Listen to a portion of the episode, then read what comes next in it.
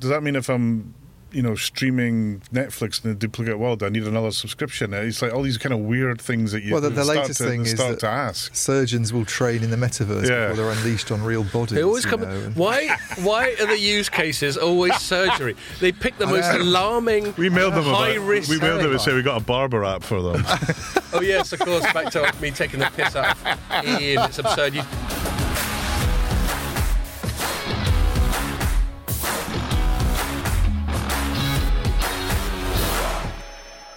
Hello and welcome to another telecoms.com podcast. I first for about a week and a half because people just keep letting their private lives get in the way of the important business of talking shit about telecoms.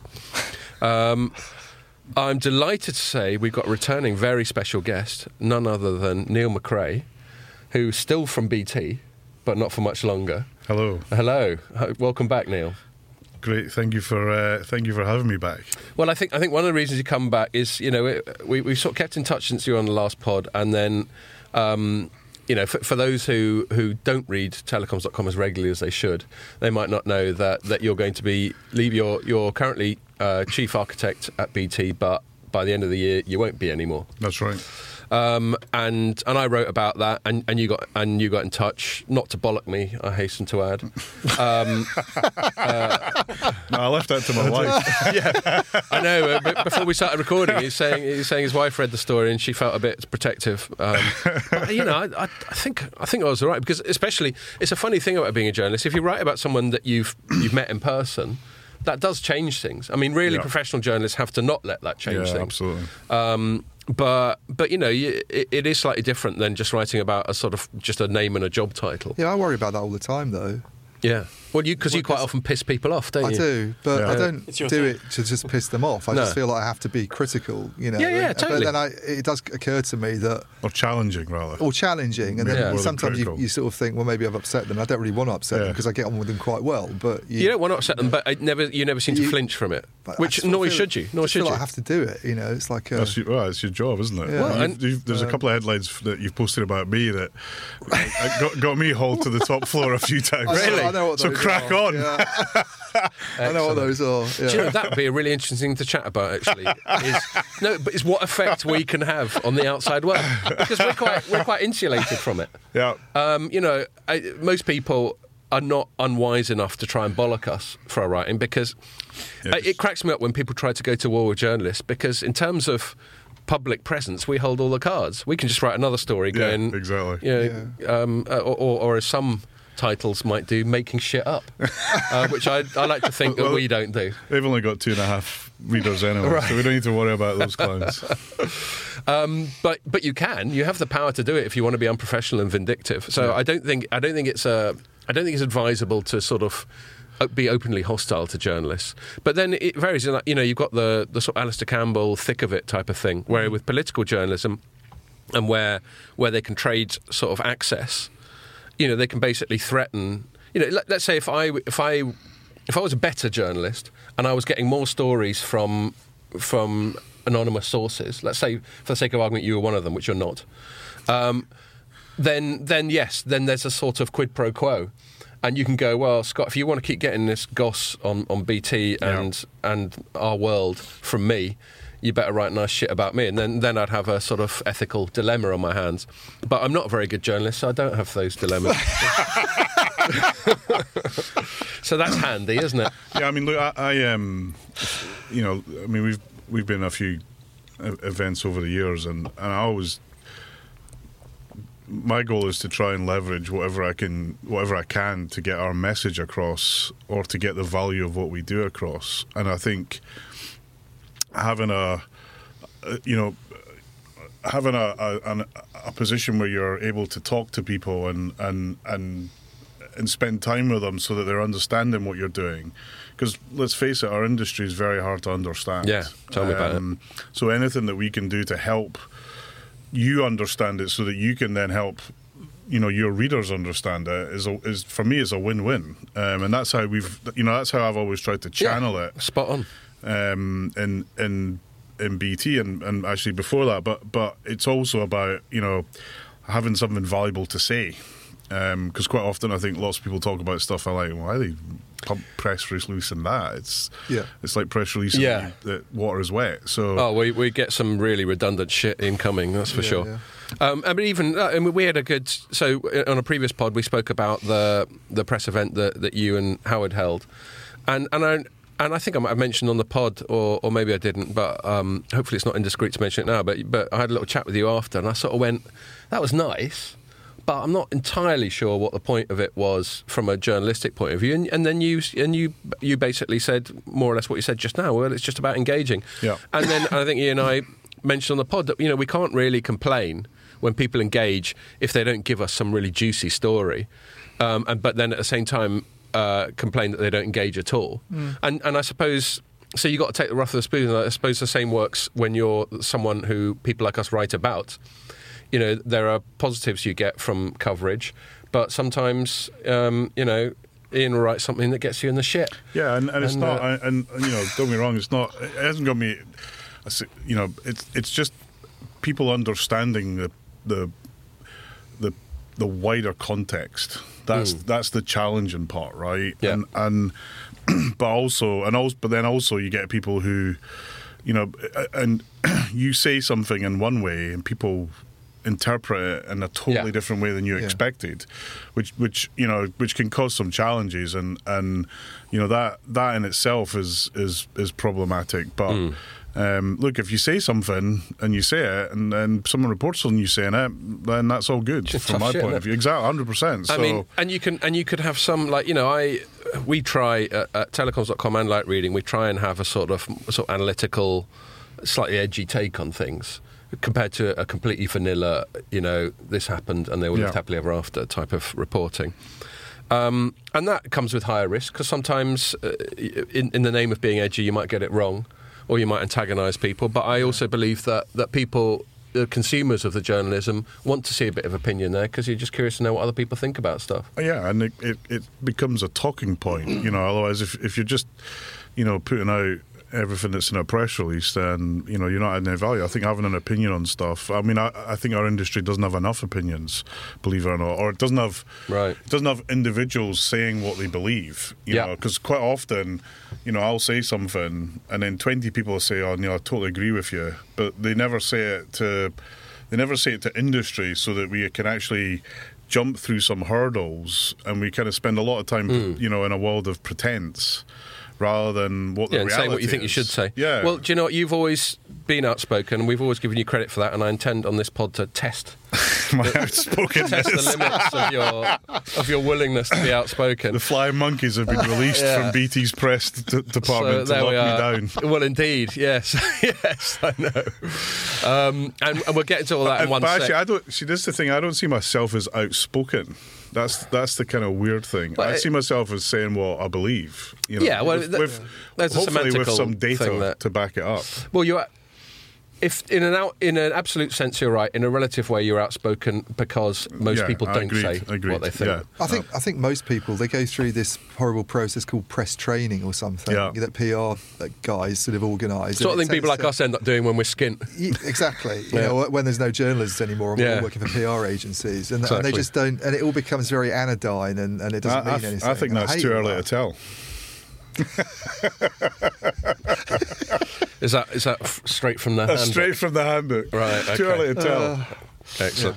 Yeah. So before we get into that, just the little bit of stuff that I always forget to do about how, if you're watching this on YouTube or the site, or increasingly unlikely on Facebook, you can also listen to it. Definitely not on Twitter. Well, we'll get into that as well. There's lots of fun. Can you even watch it on Twitter? No. You can't. No. Only, I think it's 5 minutes max. Longer videos are coming if you pay $8 a pound. That's it. Yeah, the blue. And he's thinking of restoring Vine, which was a video thing they bought a while ago. It's all over. Anyway, we'll park that for a sec. Yeah, it does seem to be all over. I know. It's fascinating. Well, again, which is why it's nice.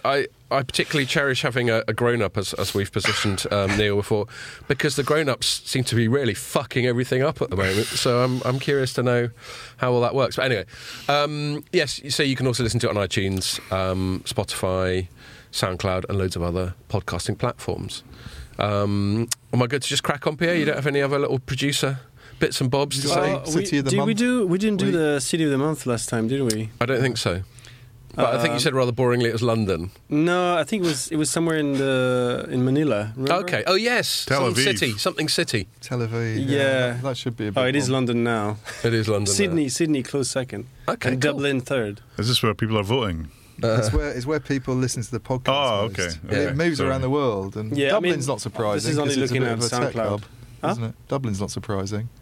Yeah. Don't know about Manila. Have you been writing about the Philippines? Not much. No. I don't think I've ever written about the Philippines, to be honest. No. They were interested in something. There we go.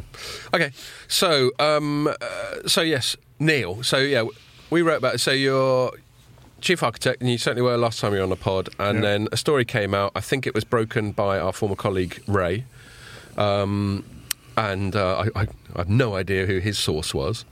And then we jumped on it soon after, and I emailed you for a comment. And then we wrote a story, and then we did a pod where we just sort of speculated about what's going on. So I think I'm going to start. Why don't I just start by sort of throwing the ball to you, Neil, and why don't you tell us from your own words what your current situation is, and then I'll be interested to know whether you thought we were talking complete shit, partial shit, or we were spot on when we discussed it on the pod before. Yeah, I mean, I'm trying to remember exactly what you said, but look, I am. You know, I've had a great 12 years at BT. It's been a great place to work. I've got to play with one of the biggest telco train sets that you can imagine. Met tons of people, gone to all over the world. In fact, I was just in Tel Aviv last week on a streaming event. Pretty nice there. Yeah, it's very nice. And tech-wise, it's insane. It's my third time there, and I need to go back and be there for a bit longer. But yes, I mean, kind of BT's. When I joined BT, I wrote a paper about what BT should do. After I was there for about 3 months, I was lucky in that the guy I was coming in to replace was able to. He was there for 3 months, so I kind of had a handover, which is a rare thing. Did you join as chief architect? I joined as chief network architect. So right. My background is network, and that's what I've done all my life. It's what I love to do. It's my passion, and we had this 3 month handover period, and I was really able to observe rather than dive in for a few months. Yeah, that's handy. And I kind of said, crikey, what?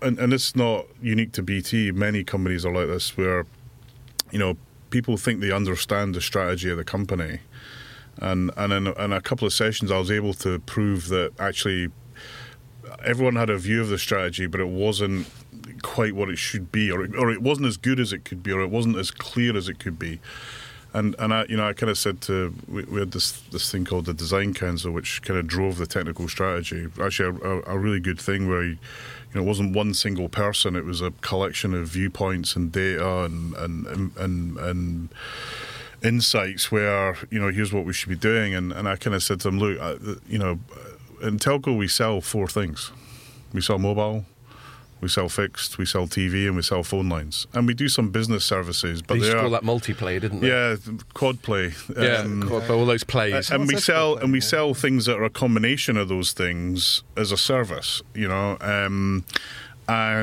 in my mind, we need to be really focused on doing that job as best as possible.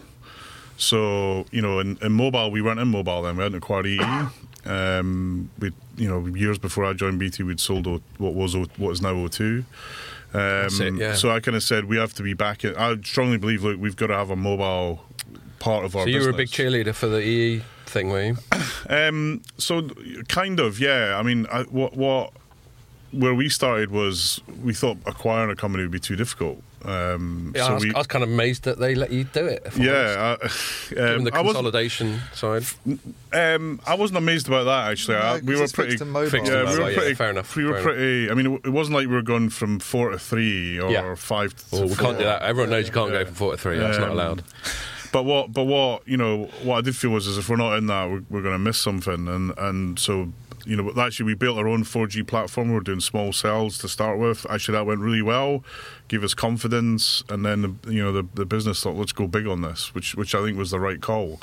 TV, we were kind of, are we doing TV? Are we were partnering with some people? We weren't, and I was like, well, are we in it or not? Let's be, either we're in it, bang, spend the money, or we're not. Let's stop pissing about. But I don't think BT's done that very well. So TV, I think. So no offence. Yes, TV. No. Yeah, I mean, I think the thing about there's two aspects to TV. There's kind of creating content. I think there's elements of that we've done okay on, at least from the content point of view. In terms of the value, I think you're right to question it. Especially the footy. And I think where we go, where BT Sport goes from that point forward, where it is now. So we've got this joint venture, which I think's quite exciting. What we learned from TV is it's hard. It's not an easy thing to do. It's big money. Lots of people have got different things they want to watch. So I'm not a football fan. I'm a motorsport fan. People are cricket fans. It's football's a big part of it, no question. But it's quite difficult. But I think if you look at the execution, so I'm a technical guy. If you look at our execution on BT Sport, I think it's hard for anyone to say that we didn't do a great job of that. We were first with 4K. We were first with loads of innovations. The replay stuff was cool. Yeah, and our app was very strong to start with. But it's a hard business, and I suppose it's got harder though as well with because when BT first went into TV was before things like Netflix was still sending DVDs out in the post back then, wasn't it? And you had things like Love Film around, and then now we've got these massive Love Film. Yes. Oh my God! I used to be subscribed to Love Film, and it got bought by Amazon. That sounds like a sort of porn subscription. It does, yeah. It's a weird name for it. But yeah, it must have completely changed things from an operator's perspective. But even look at the TV companies, look at ITV, look at all, even the BBC. We never have it on anymore. Yeah, but they've suffered, that's how hard it is. You've got ITV who's been in TV longer than just about anybody, and they've had a tough time as well. So it's and making content is expensive, and then forget the whole commercial stuff. Look at YouTube, where it's just three guys in a room with a guy pressing the buttons and spieling on for an hour and a half. That's massive right now. So the whole bit like this. Yeah, a bit like this. The whole content world has changed dramatically. Actually, the idea for BT Sport came out of the Olympics. So I don't know if you know BT. We ran the network for the Olympics. And actually, I wasn't directly a part of that. I was kind of on the sidelines, but advising, and because it already had a lot of planning when I joined BT. And Kev Murphy, who ran it, did a phenomenal job. But a lot of ideas came out of that. and there's one that I used even to this day. Almost 10 years on, more than 10 years on actually. Which is, in the network days, we pulled the network every 15 minutes. Usain Bolt could have ran the 100 metres, 1 million times in 15 minutes. So how do we know if anyone saw it?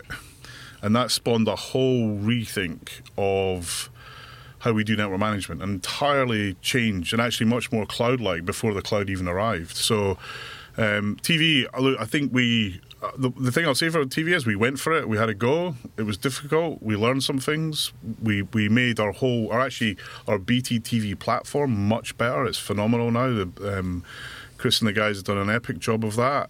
But, the content side of it is hard. And I think, I'm really excited about the partnership that we've got, the JV with Discovery. But that's got a long, that's going to have a whole set of challenges ahead of it, and I wish those guys well. But when I walk into the studio that the guys built in the Olympic Park, it's just phenomenal. They nailed it. Jamie Hindhow, who was our CEO for that, they really built an impressive place. So for me, we had a go at it.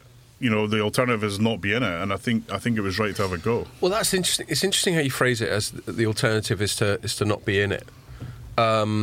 Because I've always viewed telcos getting involved in content as, at best, hubristic, and a far more egregious example of a misstep than BT's ever done is AT&T. I knew you were going to say that. Yeah, well, Jesus, it's the big one, isn't it? Yeah, and in some ways, in some ways, you know, BT sort of tried to do a bit more organic stuff. Yeah, they spent big money on rights to certain things, but then it's not like you just went off and bought.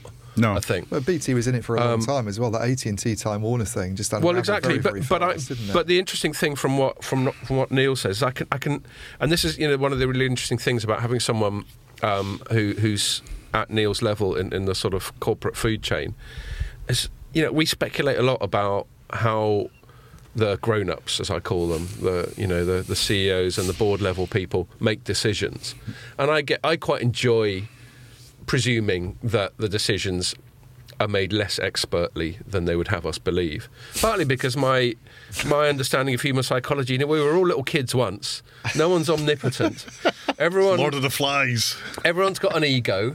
Everyone's got biases. Everyone's got agendas. Everyone's got greed. We're human. Yeah, we're human. Well, when you're a kid, you see your parents are like, oh, they really have their shit together. Well, yeah, and then you get to about 15 and you're like, Jesus Christ, they're just a human being. But yeah. I think, and this is a very general comment that's not telecom specific, CEOs, I think, like to do big deals, don't they? Because it's something, it's like the HST project. It's kind of baked into their CEO ego a bit. Building a big train line across the UK. But that's like, it's like, for me, I like turning on a big new bit of network because I'm a network guy. If you're a CEO guy, who's from companies, you want to do big deals. Yeah. That's part of being a CEO. If you don't want to do big deals, you're probably going to be a rubbish CEO.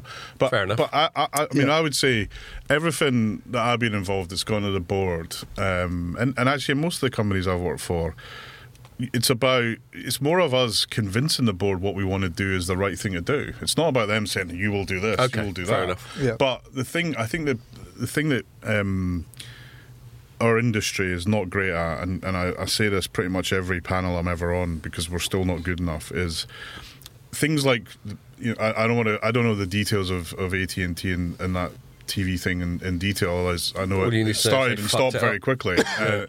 But what I think they miss is, were they really thinking about customers at the end?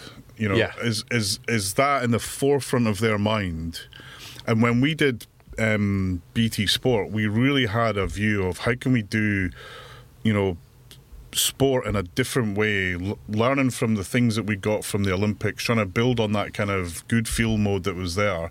We genuinely thought, can we bring something that's different to that? Not, you know, and of course Sky are a competitor, a great competitor in this space. They do a phenomenal job of sport presentations.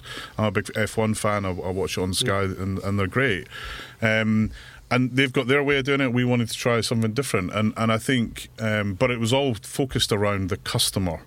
And I think, you know, it worked really well to start with because we were focused on customers, and then you know, and then as Ian rightly says, the whole content world changed. You know, Netflix appeared and downloadable content, you know, all enabled by us internet companies and telcos. So. You've got Amazon even going into sport, haven't you? Now? Yeah, so. and the UK only, because the UK market is also kind of weird in that, you know, probably the only other massive sport market is probably the US, and at least from a money point of view. So I think, you know, I think it's right to try and see if you can do something. We look for something that's close to our area of expertise. And clearly the technical side of it was close to our expertise, and we, you know, BT Tower, I don't know, something like 80% of the world's TV passes through that node in our network, so we've got expertise. We did a great job on the expertise part. We did a pretty decent job on the sports side. What we recognised though was that BT Sport, to really take it to the next level, we needed to do something bigger that was probably beyond what we were capable of. You mean bigger in terms of just scope of coverage, or and probably in every angle that you could think just of. Bigger. And the key thing about that was thinking actually, what do customers want? And how is it changing? And that sort of, that, you know, if we were going to take, if you're going to, you know, and BT Sport's a great brand. In fact, you know, I don't know if at one point, if you'd watched a BT Sport program, you were twice as likely to buy from BT. Right. And that's massive. You know, and so those are the sort of synergies, and yeah, and that was not just in consumer stuff, that was in business stuff, you know, because, you know, CEOs love football. Hey, we need a new mobile, let's buy it from BT, or we need a new network, and that was massive for us. But it does sound like the focus has changed quite a lot as well under new management in terms of I mean, all anybody ever seems to be interested about now, whenever there's a BT call or there's anything going on, is how quickly fiber's being rolled out. And you know, and that was, I was on the earnings call last week, and it was the only thing that got talked about. And I remember back in the days of Gavin Patterson, it was like how much he's spending on sports rights, you know, and what's happening with the EE thing, and that shift has just been so dramatic, you know.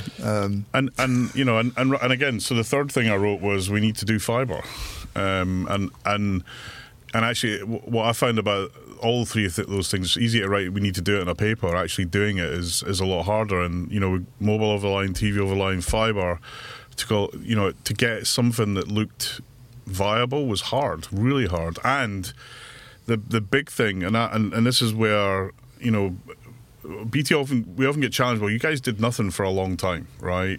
Why? Because the data didn't support doing anything. So, you know, I've got graphs that say, so we've got our fibre to the cabinet platform that most people are on, or you know, a good chunk of the country are on, either from BT Consumer or from another service provider, right?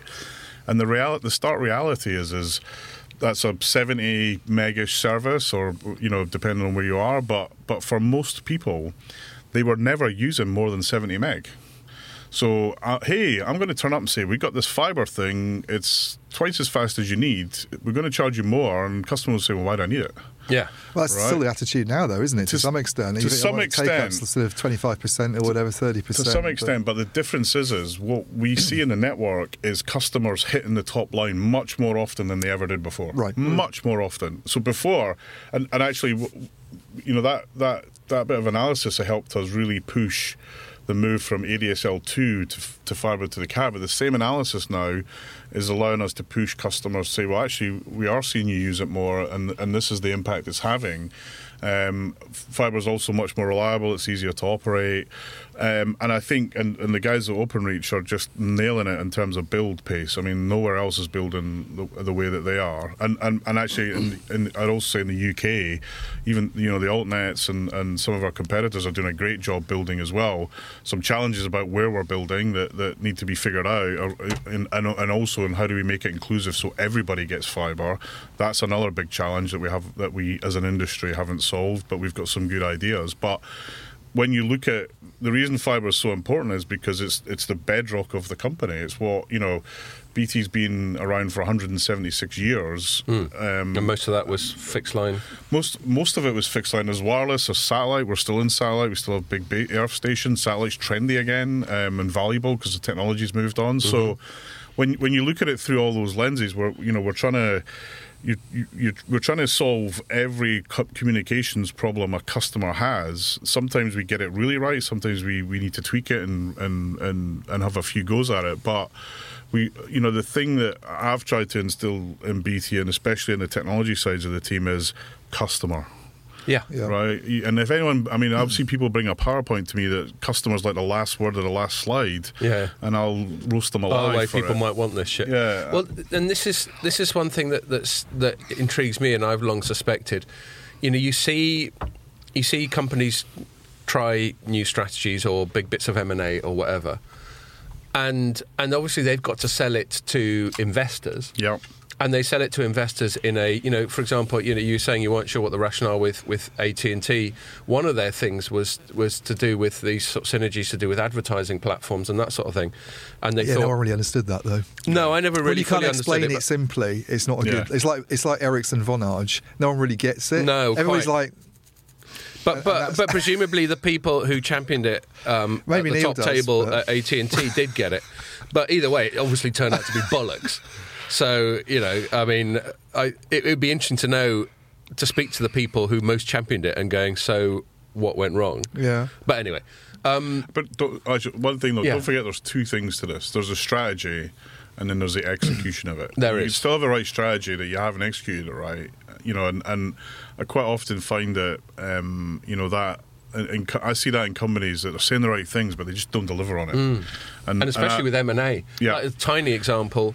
I should just be able to observe internally, and I'll choose my words carefully because I don't want to be seen to be slagging off my paymasters, but Informa bought Light Reading in 2016, and I was just able to observe how the integration went about, the pros and cons. I certainly won't dissect it here and now, but you see how you know, it's difficult. It's one thing doing the M&A, and then you get the impression that maybe some of the people involved in the M&A go, right, my job's done, I'm just going to hand it over to someone else, who isn't necessarily as invested in the whole thing as they were in the first place. So that's a tricky, that integration is tricky. Yeah. But also, I mean, I'll be honest here, I hate M&As.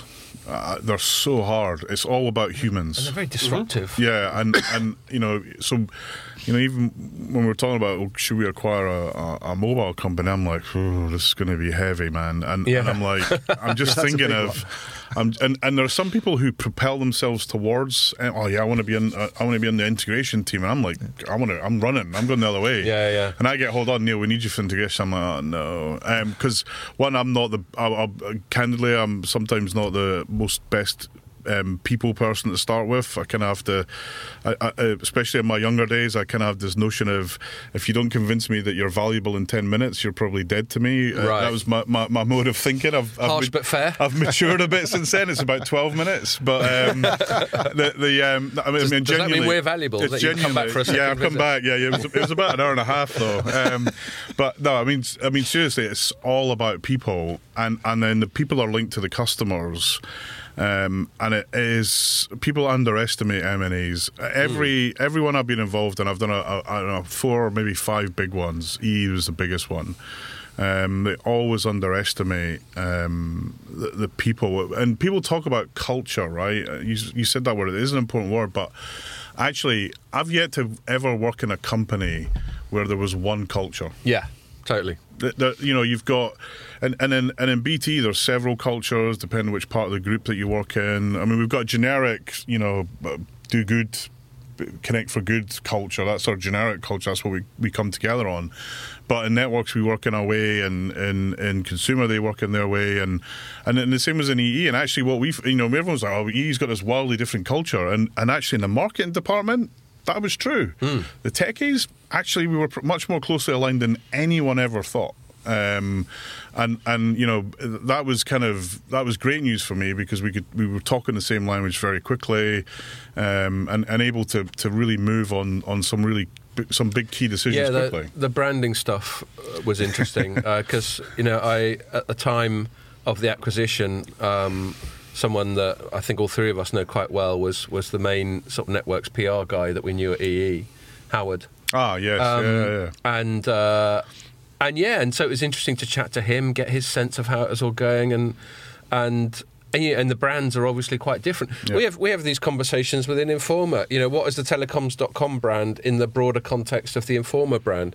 You know, in some ways it's more prominent, because by definition we're an outward-facing thing, whereas Informa's a B2B brand. Yeah. But then Informa's a great big FTSE 100 company, and telecoms.com's got about 5 employees. So, the branding stuff's really interesting. I think they got there. It took a while. I mean, purely anecdotally, I ended up shifting my broadband from BT to EE because an EE person sort of outsold. They said, you should shift to this. So in other words, there were bits, there were silos within BT that were competing directly with each other. And in some, I mean, there's some aspects of that are good, but there's also some aspects that are just crazy, right? And we saw that, you know, in the early days when as things weren't getting up to speed. And of course, you know, people are also trying to vie for position. You know, there's some, you know, we might have 2 people are doing the same job, and you've got to integrate, and what does that mean for me? And again, that's the human part that's really hard. Exactly, yeah. And people are, you know, trying to, you know, become, you know, supermen to kind of, you know, well, I'm the best guy for this job, which is great, but you know, I always say, guys, let's step back to where's the customers in this discussion, if we're doing what's right for the customer, actually the rest of it will be fine. I completely agree, and I think that was the point I was trying to make about, imagine, you know, pitching to investors and pitching to other sort of C-suite people. You can lose sight of the customers, and you know, it's become sort of a throwaway cliche to be customer centric. But then you look at companies like Amazon that have always been obsessed about that, and they seem to be doing all right. Yeah. Who is the person? Who's the customer champion at the top table? Who's the person where when everyone else is hatching these grand plans and going, oh, we'll buy this and we'll expand that and we'll move into this space, going, well, why do any of our punters give a fuck about everything that you were just talking about? So I think I would say... It's the easiest question to ask and often the hardest one to answer, basically. Indeed. And so and that, let me just finish the question asked, which... So, you know, you look at that and, you know, we're nailing it on 5G. We've got a plan for TV. We've got we're Openreach are kicking ass on fibre, building like fury, as we say. The key things are, and actually BT's overall network performance. You know, when I joined, BT was one of the worst performing networks. It's now one of the best performing networks, partly about the vision I had, but also about a lot of hard work from a lot of people that made things happen. But I kind of look at it and think, you know, actually BT's got everything it needs. All it's got to do is sell it and sell loads of it, and then life is good for BT. So, you know, I kind of like faced into, you know, when I told some friends I'm going to BT, they were like, man, you're mad, you'll get nothing done there. Actually, I've got more done at BT than I've done anywhere else in my career. Because its brand, to some degree, it is evolving, but its brand certainly was of a sort of stodgy, formless state. Yeah, and there are definitely elements of that in, but like everything, you know, if you're passionate about it, you find the people who are also passionate about it, you build your own network. And I don't know if you've heard of an organisation called Skunk Works. Yeah, vaguely. So, and it's got nothing to do with dope. No. So this is a team of people that work for McDonnell Douglas that built the first stealth bomber, and they built it in complete secrecy. So and actually, I know the guy who ran the project, a guy called Tom Stafford. He's an Apollo 10 astronaut. That's how I know him. I've met him. The SR 71? No, this is after this was the stealth bomber. You know, the one that looks like a triangle. Oh, the sort of zigzag one. So like a boomerang. So basically, President Carter. Was it Carter? Yeah, President Carter told the Air Force not to build it. Tom Stafford ignored him and built it in secret. And the day that Carter went, he rolled the plane out, and it turns out Stafford was right. Deep state. He was right to build it. Maybe not right to keep it a secret. But does make you wonder who's in charge. Yeah, well, exactly. But and this whole team that kind of built it was called Skunk Works. They built lots of other things. And if you see the latest Tom Cruise movie, you'll see a little picture of the skunk. Have you seen it? Right. The Top Gun one. Yeah. I thought it was all right. I thought it was pretty good. I haven't seen it yet. I like the CGI that makes Tom Cruise look like he's five. But I mean, and so I kind of, my mode of operation is to find who are those people that we can get stuff motoring, and then you build a bit of momentum, and then and then when people see success, like, oh, well, I'm part of that as well. And actually, the Olympics was handy because I was trying to get stuff done, and people say, "No, why are you doing this?" I was like, "It's for the Olympics." Oh, no problem then. You know, whereas there's nothing to do with the Olympics. I think it's a fucking great idea. Yeah, there'd be a bit of inertia. So I was like, I need to get this done for the Olympics. And then boom, one day we wake up, we got a much better network that performs a lot better, and we got better partners, simpler network. So sometimes you have to find indirect ways to do what you're pretty sure the stakeholders will be grateful that you did. Yeah, I mean, I think there's kind of two things about that. One is, you know, are you serious about it, and how serious are you about it? And two, can you inspire the people to do what you want them to do? And for me, I lead with inspiration. And luckily, you know, the whole space program gives me a million inspirational anecdotes for me to use, and it works really well. You know, I have a picture on my wall of Apollo 17, the guys driving the moon buggy around the moon, and people will say, "Oh, Neil, this is really hard." And I just point it and say, "That's hard." You know, they would be pissed off, but they get what I mean. You know, so anyway, the things that are hard at BT are kind of done. I see. So is that what you link? Because I was going to, you know, my sort of smart ass comment was going to be, "It sounds really great to work at BT, Neil." It is really great. Why the fuck are you leaving? So look, I think. It's a really good question. I think in my role, you if I want to do my job the best I can do it, I need different perspectives. I need different experiences. So part of this is about, actually, I need to go out there and find some different experiences. There's also some kind of day-to-day things that are changing that, you know, I'm thinking, do I want to be part of that or not? So does that sort of overlap with some of our speculation we did on the pod just about a general rejig and whether or not it's something that you fancy being part of? Yeah, so, you know, groups kind of refocusing the network teams. You know, security is becoming a much bigger, continues to be a much bigger challenge for us. So we're, you know, there's some extra focus on that, which I think's right. But I kind of, you know, from what I want to do and what I bring value to, you know, I looked at it and thought it's going to be harder for me, and you know, I'm an expert in certain things. I want to be able to use that expertise because actually, from my point of view, I mean, I do network architecture. It's almost a hobby job for me. I do it for nothing because I love doing it. It's, you know, I was on the way in, I'm reading something that's network architecture related, not because of work, but because I'm genuinely interested in it.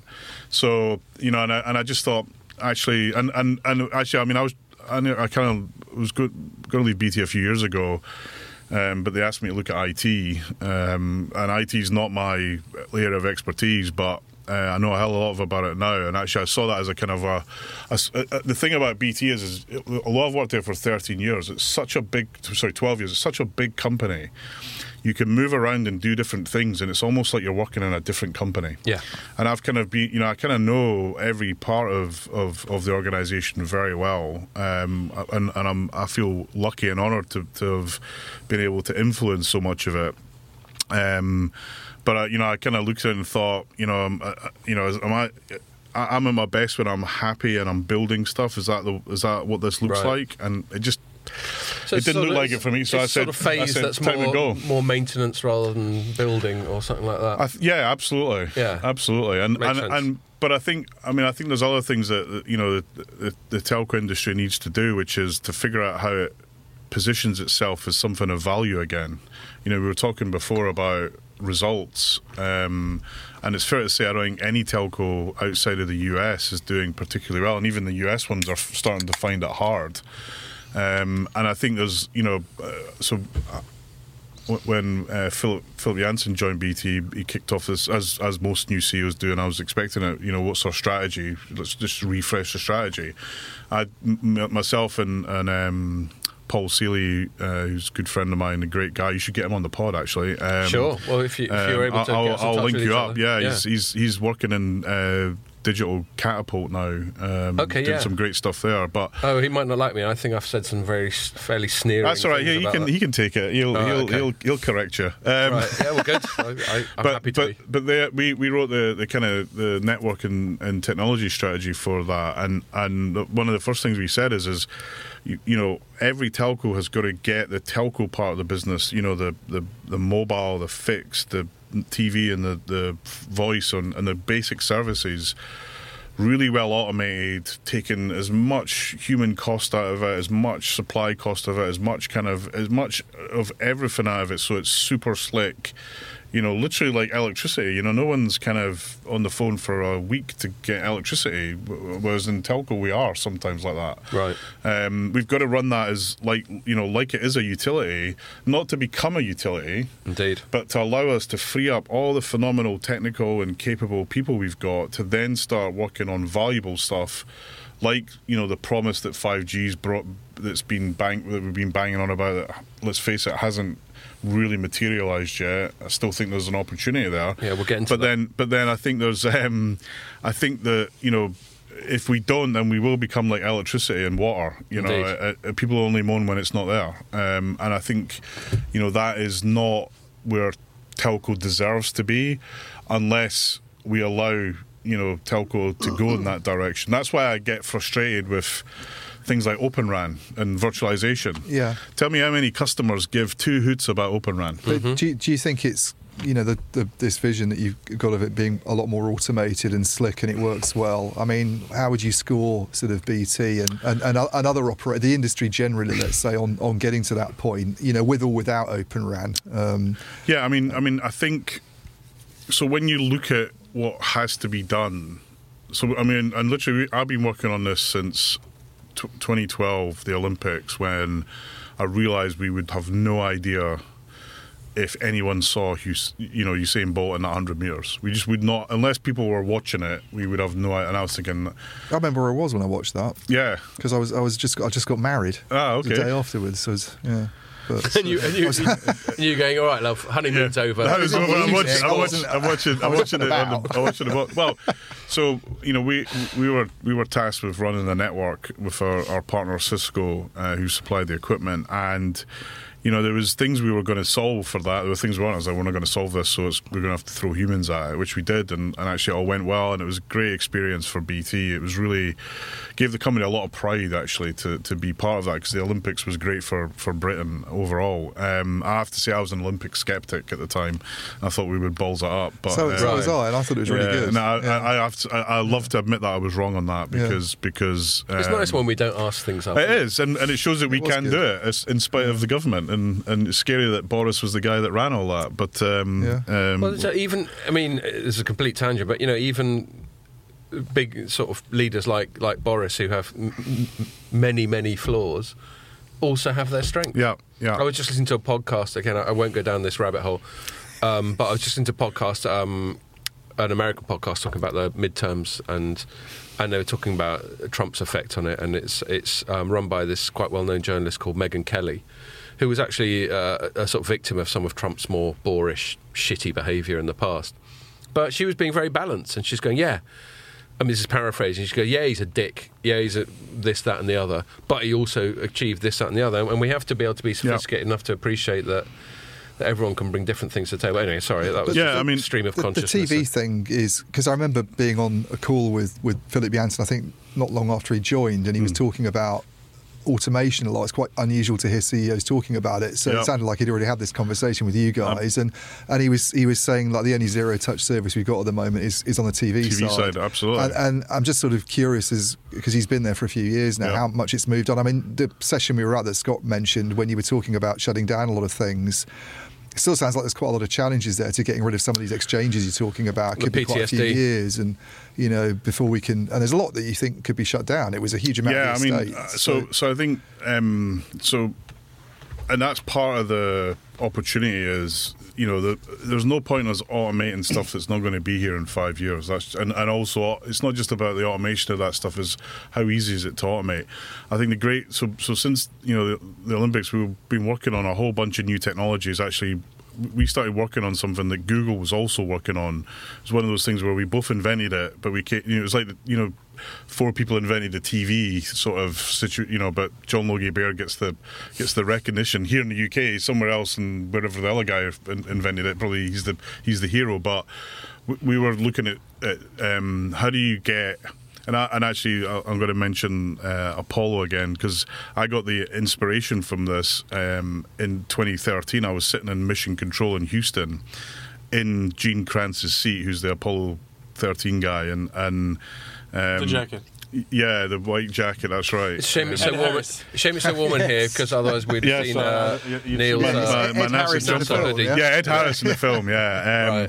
So I was sitting in his seat, and I was lucky, I was one of the last people to go in there. They've kind of, you can't go in anymore because they've kind of museumified it, and I was watching, they had this thing where they were showing how they, you know, some of the technical background of how they were able to know what was going on. Literally what they had was every device in the ship was streaming information to a mainframe, who then presented it. I was like, that's what we need in telco. We need exactly that same thing. And then I doubted myself. I was like, can we really make that happen? And then Netflix I was like, wait a minute, if Netflix can deliver TV streams to millions of people, I can deliver 100,000 maybe streams to ourselves, and boom, we've got telemetry. And then we went down a path. Google was doing something different. And actually, I bumped into Bikash, who's also someone you should get on the podcast. He runs networking at Google. Really great guy. Well, do feel free to. I will mail him. Help me do my job properly. I will do. I'll email him. But he is he's the guy who leads networking Google. Was the C2 of Juniper. His team were working on something almost identical, and what we wanted to have, the thing that, and we almost said at the same time, was we wanted to have a weather map of the network, so that we knew what was working, what wasn't, but also apps that needed certain things could route around the bad weather, and that's where it started from. So we've done a massive amount of the foundations of what we need to build, and all the vendors now support the things we need. That took probably longer than we'd like. But now we've got all the levers, all the buttons, all the capabilities to automate anything we choose. And we talked about it at that event, Global Network Vision, which is a new platform we're building in BT Global. We're starting from a green field. And if it's not automated, it's dead. I mean, that is, we're really still in it with that culture. It's lucky that we've got a platform that's end of life, so it's allowing us more freedom than we'd normally have. But I think the industry's probably at about, so from a customer provisioning side, we're all great at that. From faults, from managing network, from adding capacity, from adding features, we're probably 40 to 50% way of the journey. Some more of the cloud technology that's come out, things like Kubernetes and cloud native, that's helping us in a big way. That's, you know, actually NFV was a bit of a derail because it introduced so much. We don't really talk about that so much now. Yeah, thankfully. It was another kind of technology that everyone was jumping up and down about for 10 years that no one, not a single, I could never figure out why we're doing this again. It's going to save us money, really. Where? All you've got to do is blow all this money on it. Yeah, and life is good. Typical thing. So that kind of derailed a bit because NFV introduced so much complexity. It was you know, you needed to have it automated, but we didn't have that. We didn't have the kind of things that the cloud guys that we take for granted now. They, you know, we hadn't the thinking, the protocols, the capabilities. So. But now everything's there. There's no excuse for it now. It's about delivery. So I think over the next 3 years, three to 5 years, you know, if I was in your shoes, I'd be saying, hey, where are you on automation? Because that is going to be one of the key enablers for telcos in taking cost out, but also freeing resources and capabilities up to do the 5G stuff that all of us are wondering where it is. So, I mean, you mentioned this BT Digital, which is quite a newish sort of thing, isn't it? Led by Harmeen, yeah. But is the exist? I'm sort of unclear about. It sounds like it could be doing some of the same things that the technology unit would be doing, and I'm wondering if the restructuring has something to do with that, and how outward facing it is, or whether it's doing some internal stuff. And I think we haven't done a great job of explaining that. So, digital and networks are the two technology units. We work together. They're focused more on kind of IT and enablement of customers. We're focused at then giving them the capabilities that, you know, it's broadband or mobile or TV that plug into those platforms that customers leverage. So, but there's also a new area of digital capabilities that are not really specific to network services. Things like, you know, what can we build with 5G? Who can we partner with? What can we build with data and AI? Who can we partner with? Those things, you know, are new areas that, you know, we think there might be some value in what BT's got in terms of our own data, in terms of what's the use for it, our own expertise in starting to automate at scale. Can we share that with everyone? Also, privacy and security, that's a big area for us. We've done a reasonably decent job of that in terms of keeping things secure and maintaining all the compliance that we've got. You know, actually outside of the UK is one of the biggest countries that UK was one of the most countries that did a lot on GDPR. Quite a lot of other countries didn't go as far as we went. And actually, that's now becoming a valuable, exportable capability. So the stuff that, yeah. So when I go to the US, people are saying how they want to understand how we've done that, and it's not an easy thing. So you know, there's all of those things, but ultimately, we are both the technology department. It's not you know, networks and there's digital together. We're both the technology department. It just means that the thing that I used to always challenge BT on was you know, we think technology is a department. And, you know, where's Google's technology department? The whole company's the freaking technology department. So that's how we need to think. So bring in Harmina, and her team, and Josie used to work for me that's in that team. They're knocking out of the park on modernising BT's capability, but also building new stuff for the future, new services. You know, is it clear cut that they're going to be massively valuable or going to sell in the millions? I don't know, but if we don't do something, more utility. But it sounds like the vision is, you know, if you can massively reduce your costs on some of this stuff because you've got automation, then that digital bit can then get bigger. Yeah. And maybe you spend more on R&D and things like that in the future. And create new products, new services that are close to network. We don't want to run away from what we're good at. But I'm going to use my wave the smartphone anecdote. We have not innovated in telco since this came out. Right? We were brilliant at getting stuff to here, right? You seem to need a new screen protector. Right? Yeah, I dropped it. I dropped it on a I was glad I had a screen protector. Yeah. Otherwise, there'd be another phone I've broke. But what I believe we need to do is take the network to places that's beyond this, into factories, into our homes, into... That's the 5G promise. It certainly is. And you know, it's, you know, everyone thought, hey, 5G's enabled, all the world's going to be automated. You know, I was kind of like, But 5G, to start with, got such a bad rap across the board. Certainly from us. I felt that if I'm not a cheerleader for 5G, who's going to be a cheerleader, right? Yeah, so I felt that... We have to push what's available, what we can do, right? What about 6G, though, Neil? 6G, yeah, we don't need any of that shit. I'm going to just have a little inflection point in the chat just because... Sorry. No, I've not waffled on a bit. No, but that's what you're here for. Well, not to waffle, but for us to listen to you. Firstly, to sort of summarise what I'm taking about you leaving BT thing. And disappointingly, that there doesn't seem to be much intrigue, and you're not slagging off your former boss or anything like that. Well, look, I've given them the magic thing, right? I said to her, look, after I've gone, anything that goes wrong, just blame it on me. Just say well, that bastard McRae. And just his blame funny ideas. Yeah, it was another McRaeism. I'm sorry, we're trying to sort it out. You know, I've given them carte blanche to do that. But it feels like the bit of speculation we got more or less right is that. With there being a rejig in general, it's just a natural, obvious time for you to sort of seek new challenges, which is more or less what you said in your statement you sent to me, and that's perfectly plausible. I'm not inclined to sort of pick underneath that, and you know, and fair enough. Well, but also, does what you were doing though now, Neil? Does it sort of percolate throughout other? Because are they getting somebody into who's going to be called chief architect? Presumably not. No, I don't think so. And I think, I mean, the kind of nature of that role is changing in industry as well a little bit. I mean, I get a lot of people saying, oh, Agile, you don't have an architect. That's nonsense. Anyone who says that, you're talking nonsense. And I can say that because I'm SAFe accredited, right? Someone hit that with me. I was like, really? So, and I went out and learned about it and said, no, I don't think that's really right. So I think in a world where you're...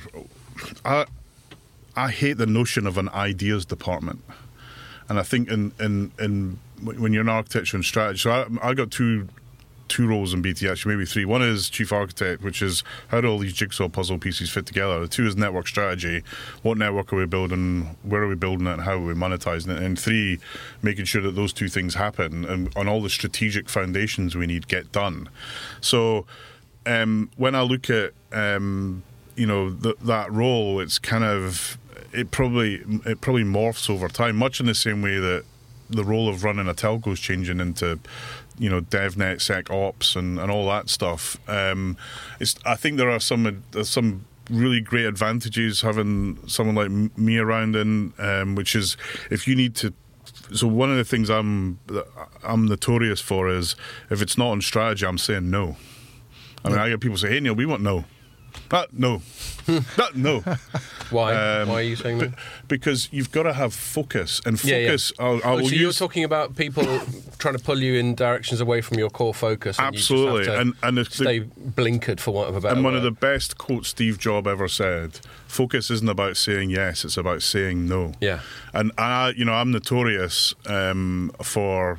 And it's not that I'm like just trying to stop people from doing stuff, just like, guys, we've got to do a good job of the things that we need to do. Deal with this as opposed to getting it wrong or doing a bad job of many things. Let's do 4 or 5 good jobs, and I kind of got a bit of a, I've got a rep for that. I'm proud of it because we've achieved a lot by doing that. So that's one advantage, and also if you think BT, we got like 2,000 applications, and we probably need 50, and we've got duplicates. So, a sales guy's done a great job of selling something to this department, selling something to that department. Guys, you bought the same thing twice. Mm. And again, it's not a unique BT issue. It happens in many big organisations. Yeah, and architecture. All organisations will be siloed to some degree. So I think the new organisation, and there's some really great folks in there that have got a big task to do to kind of make sure BT starts to leverage all these great new assets it's got. They've got a tough job, but the thing I say to everyone is BT has no excuses to not to perform. The board. There's the parting shot. The board have been great. They've given BT the money to invest. We're $15 billion on fibre. A huge 5G and mobile network deployment, investments in digital. Actually, that's one of the things that I love the most about BT is if you had a really great case and you could show the value, you had an opportunity to present it, an opportunity to run with it, and that's rare in telco these days because everyone's like, we don't want to take any risks. So, it's Openreach are executing. We're executing in mobile. We're, still, even though we're swapping tons of Huawei stuff out, we're still way ahead of the competition. And actually, the one thing I do question is, and it's still a question I haven't answered is are we the best in a lot that's underperforming overall?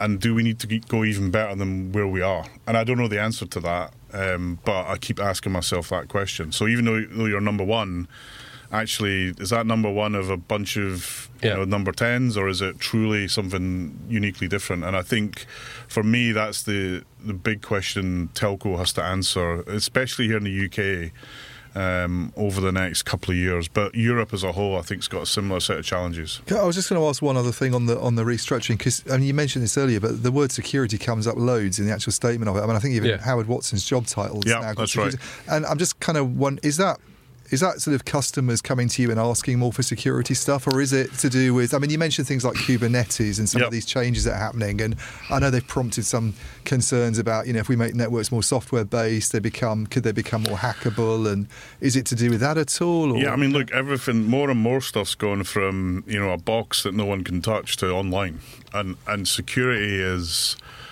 it's a core foundation that we just can't get wrong. And if you think about it, right, actually our brand, I believe, you guys can challenge me, I think we're trusted to do certain things. Like, we're trusted to run 999, right? So if you've got an emergency, you phone 999, an ambulance or a cop car turns up, right? And I think that if we get security wrong, that trust will disappear very quickly. And I think it's something, we talked about 5G and new services and new things that we can get into. If we've got a great security table stake, let's call it, then doing those things. So, hey, Belfast Harbour, which we've done a lot of great stuff with, we want to do a health and safety so that, if we detect a human, we stop the machinery. If you can be hacked or you've got any questionable, you're just not going to let anyone near that. So for me, that is, it's important to our life as a telco as water is to humans. It's just, we just have to get it right, and it's getting harder. And you've got state-sponsored stuff. You've got so many different sets of complexity that isn't a security issue in itself, but it generates more vectors for people to attack you. And that's the challenge with stuff like Kubernetes and OpenRAN. It's not that they're insecure; they're not. It's just that the complexity introduces opportunities. So when they're open. And and you can read the source code and find out, this guy hasn't terminated this construct, right? I can probably hack it. Yeah, well, this is the thing about open source, isn't it? People say, if you sort of put it out to the community, then, you can solve problems and you get it fixed. But on the other hand, people can go into it and fiddle around with it. Yeah, but I think, you look at I challenge you to go look at the worst kind of last 20 security incidents. I'm just thinking of off the top of my head. I think most of them are nothing to do with open source. Right. You know, go test me on that. I might be wrong, but I think I've been writing open source since 1988, and I truly believe in it. But I also believe in how hard it is and how much effort you need to put in to get it right. And, you know, everyone's like, oh, I'm just going to download this open source thing and boom, I'm good to go. No. That's not how it works. You know, what library version are you using? Is that a secure library? That's where the business model of companies like Red Hat comes in, where they're getting open source, but they're making it, what they call it, like enterprise grade or whatever. Yeah. So hardened. I think that is the lingo, isn't it? That is the lingo. Yes, we've hardened it. It's just too much double entendre potential. Good to know. Step away from the double entendre, Scott. One last thing before we just move on to just general news and industry chit chat. There's been some, not by me, and I don't think by Ian, some speculation about what you're going to do next. Yep. Apparently I'm going to work at Dell. Apparently you're going to work at some kind of West Coast. I haven't received the letter yet, though. NASA. So firstly, can you confirm that you haven't got another thing lined up? Right now I haven't got anything else lined up. Right. I mean, I've got lots of people asking me, which is nice. Well, that is nice. That is nice. And I appreciate that. We could do with a new podcast producer. We should do a poll on where's Neil going to end up. Well, exactly. I'll tell you what, right? Here we go, right? I reckon. Let's do the poll, and whoever gets it right, we'll pick them out of a hat. I'll donate 500 quid to National Autistic Society for whoever gets it right. Okay, I'm a fundraiser for them. Oh, that's good to hear. It's a passionate. My daughter has autism, so it's close to my heart as well. So I'm up for that. Right, so we got to pick. So we got to just start speculating, just blindly speculating. Well, do you know what? From what Neil said and from his statement, obviously. What types of companies? What interests me... names of companies. Let's put the names up. But what interests me is, like, your CV says you can work for, like, FTSE 100 or, you know, type of companies. But from what you say, you seem to want to be in an environment that maybe is a little bit more fast-moving. So it'll be interesting to see whether you end up in a more start-up-y vibe or perhaps the ideal fit for you is... a larger company, but that has a part of it that is trying to be quite disruptive and fast-moving. Yeah, I mean, I don't believe that there's a thing as a slow company. I think if you've got the right vision and you've got the right inspiration, any slow company can become a fast one. I think it's about focus and saying no. So, you know, I think where I'll end up is something that I'm passionate about, something that I can believe in. And something that makes a difference, you know, and BT, every day we change someone's world, you know, someone individually. You know, I call that world changer, and everyone's like, changing the world? Yeah, but for individuals, we do every single day. And there's not many places that you can do that. I like that. That's pretty much what's kept me excited at BT is that knowledge. So I'll probably stick close to that, but something that's also technically challenging. I don't really get out of bed for easy, and somewhere where they'll support me in, you know, trying to make a difference in our industry as well. BT has been great at that. You know, there's lots of companies where they, you know, don't say anything. You're not allowed to talk to anybody. BT's kind of been supportive in getting the message out. And for an incumbent telco like BT to do that, I think is rare, and I hope, you know, they allow folks to continue to do that after I'm gone. Suspect Howard's hair going grey might have an issue on that, but you know, it's hard to, you know, it's hard for me to say anything negative about BT. Sure, in every company there's 10% shit. It's wherever you go, right? But as long as when you're, you know, the rope that you're pulling is going your way, life is good. Totally, no. And all I'll say is when you do get a new gig, it's my turn for the scoop. You heard that, Ray? Yeah, Ray, fuck off. No, Ray's a good friend of mine. No, he's a good friend. But I didn't tell him. Okay, well, I'll take your word for that. No, but no, he's a good friend of ours. He's a good guy. That's always said good guy, jokingly. Like, whenever we get out with Ray, we always... Yeah, he gets mentioned a lot on this pod. He does. Just get him on the pod.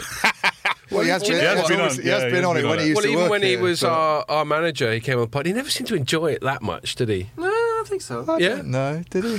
I just got the impression he's a great guy. It was a bit of a sort of thing just to... He didn't have to. He wouldn't have come otherwise. No, I know. I know where he went enough to know he wouldn't do anything. I didn't get the feeling that he didn't like it. I always felt a bit intimidated when he was on because he knows what he's talking about. Well, that is a danger. It was before we started drinking. Do you know, maybe that was probably it. He probably just felt, being on a pub with me, he was just slumming it. Because I was just sitting there going, telecoms, hey, what the fuck's going on? And Ray was like, oh, for God's sake. But anyway, no, we all like Ray. When I say Ray, fuck off, I'm obviously joking. All right. So let's move. Do you know what? I mean, there's two directions we can go. There's two things I want to cover. We've only got about half an hour or so left. One is I wanted to pick Neil's brains on some of the stuff that some of the sort of mega trends that he's been, forgive me for using the term, relatively outspoken on. And then the other one that I thought the most interesting newsy thing that both you and I have covered a fair bit, Ian, is just some of the carnage. It's just some of the carnage that's going on in the world that we write about, especially big tech, and then obviously the telecoms world. Mm-hmm. I think let's go in a newsy direction, and then maybe we'll come back to sort of Neil's views on some of the stuff that might come from that newsy thing. So I think the most juicy story, it's not really telecoms, although they do have some interest in that. The most juicy story was that Meta... Telecoms is the sector that's most adjacent to it. Well, there we go. Yeah. Really. So I think we can get away with writing about big tech and talking about it for that reason. And they use thank telecom God, networks. Because, yeah, without us, they're nobody's, basically. Thank God, because... That gets us down into a whole different discussion about other things. But. Yeah.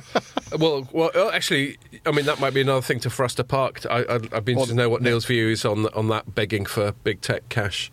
Right. For by operators, but I think I made a little joke about that when we had our get together in BT Towers.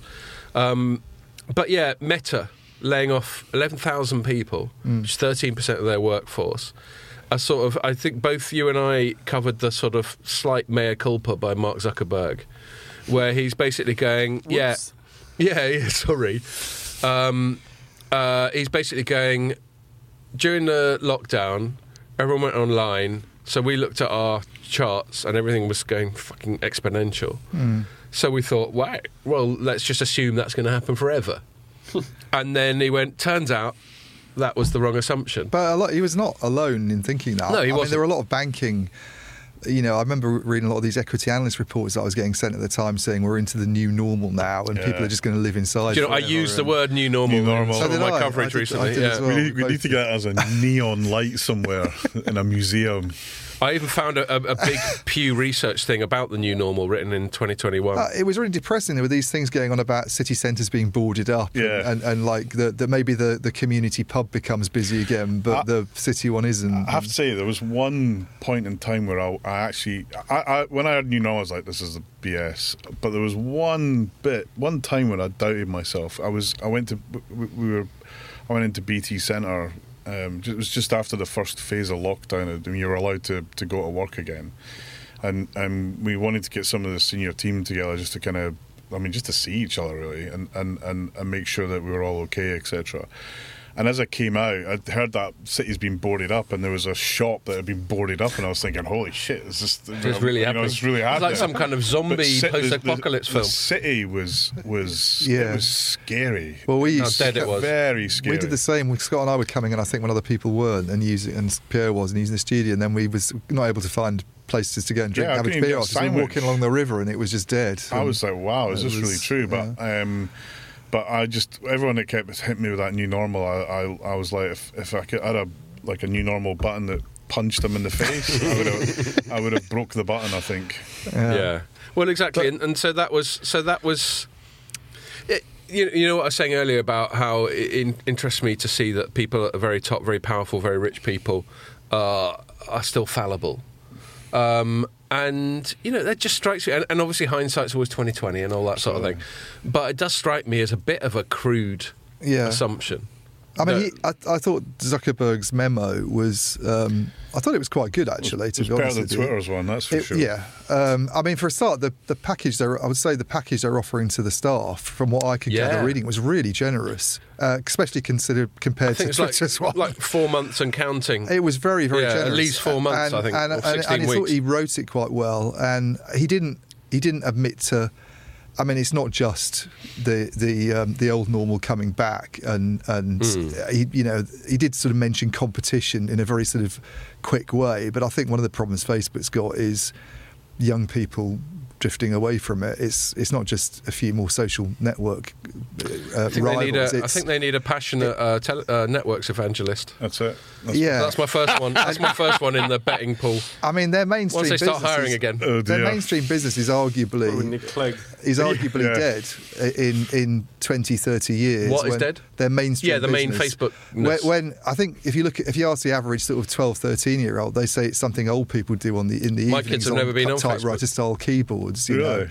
Yeah, my kids are the same. They're like they just think it's old-fashioned, and actually, I was going to. That's what Granny sent her Facebook holiday photos. I love it. I mean, I do as well. As pinballers, like Facebook's like our lifeline of communication. So if they kill that, I'm in real trouble. See, that is good to be reminded of because in a pure social networking sense, and I don't use it that much. If there's some nice pictures of me and the family, I'll stick it up for my relatives to see it. Exactly. And then I'll occasionally put up some current affairs stuff if I'm just feeling belligerent that day. Usage has carried on going up. There was this concern about people ebbing, leaving it, and if they don't sort of get 18-year-olds onto it, then eventually, as older people, die and stop using it. We're a long way from that probably. But we'll be all getting phones. But if you look, I looked at the last investor report, and they're still going up in terms of sort of monthly active users and everything. It's just that advertisers. Does that include WhatsApp or not? That might. I think this is the thing. How I think granular WhatsApp's it is. A bit of a special case. And Instagram. Yeah, WhatsApp's Instagram. Very. Yeah. I mean, messaging apps are very hard to monitor. I mean, I'll be honest with you, I struggle with Instagram. It's like. Yeah, I've tried a couple of attempts at doing on Instagram. So I can't be asked for this. No, but then people who are into it are properly into it. I know. It's like. They take 9 pictures of their new keyring chain. Yeah. I'm like, what? But their big problems are like because we're sort of entering a recession. Unfortunately, advertising is one of the things that goes, and that's hurting them. And then the other thing is. They can't avoid the inflationary crisis that we're all in. So if you look at I looked at the profit and loss statement, you can see everybody's costs are going up for energy and things like that. And then they're just throwing a huge amount of money into R&D, which is obviously to try and specifically the metaverse position themselves to the metaverse, which no one really knows whether. I mean, no one really knows what it's going to look like, and if Facebook's going to get there first or somebody else is, and. That's the big gamble, isn't it, that they've taken. Well, I thought in terms of quarterlies, when I wrote up... so I wrote about the job cuts, and then before that I wrote about their quarterlies. And I just got a screenshot of one bit of their sort of accounting tables, where it's sort of segment information. The R&D bit, is it? Well, it's segments, and they've only got 2 segments. They've got family of apps, which is Facebook, Instagram, WhatsApp, and then they've got one, and then they've got reality labs. That's it, and if you look, their revenue, is this was what for the Q3, their revenue was 27 billion, of which 27 billion was family of apps and. 285 million was reality labs. Yeah, but... let me just quickly finish. And then you look at income brackets loss in that accounting bracketsy way. Family of apps, 9 billion. Reality labs loss, 6.3 billion. Yeah. And they expect that to go up next year. And, that's where investors are shitting themselves, is just the sheer amount of wedge they're throwing at this reality labs, which is the metaverse bit. Anyway, sorry, what were you saying? I think some of the metaverse could be... I know it sounds like it's a strict division between reality labs and family of apps, but I think conceivably some of the metaverse stuff could be in family of apps in the future. Sure. They've not necessarily described it that way, but the R&D's up ridiculously if you look at the breakdown of costs. Yeah, but a hell of a lot of that is reality labs, that's what I'm saying. Yeah. And apparently nobody's using it. People go on... Oculus and use the basics that have. We've gone on about loads of times on the pod, and they're quitting the platform. So as a gamer, Have you got Oculus? Have you got one? No, I have used it before. My kids have got a PlayStation VR thing. Oh, okay. So there's a great game. It's a crazy golf game, and I've actually done a team meeting on this crazy golf game.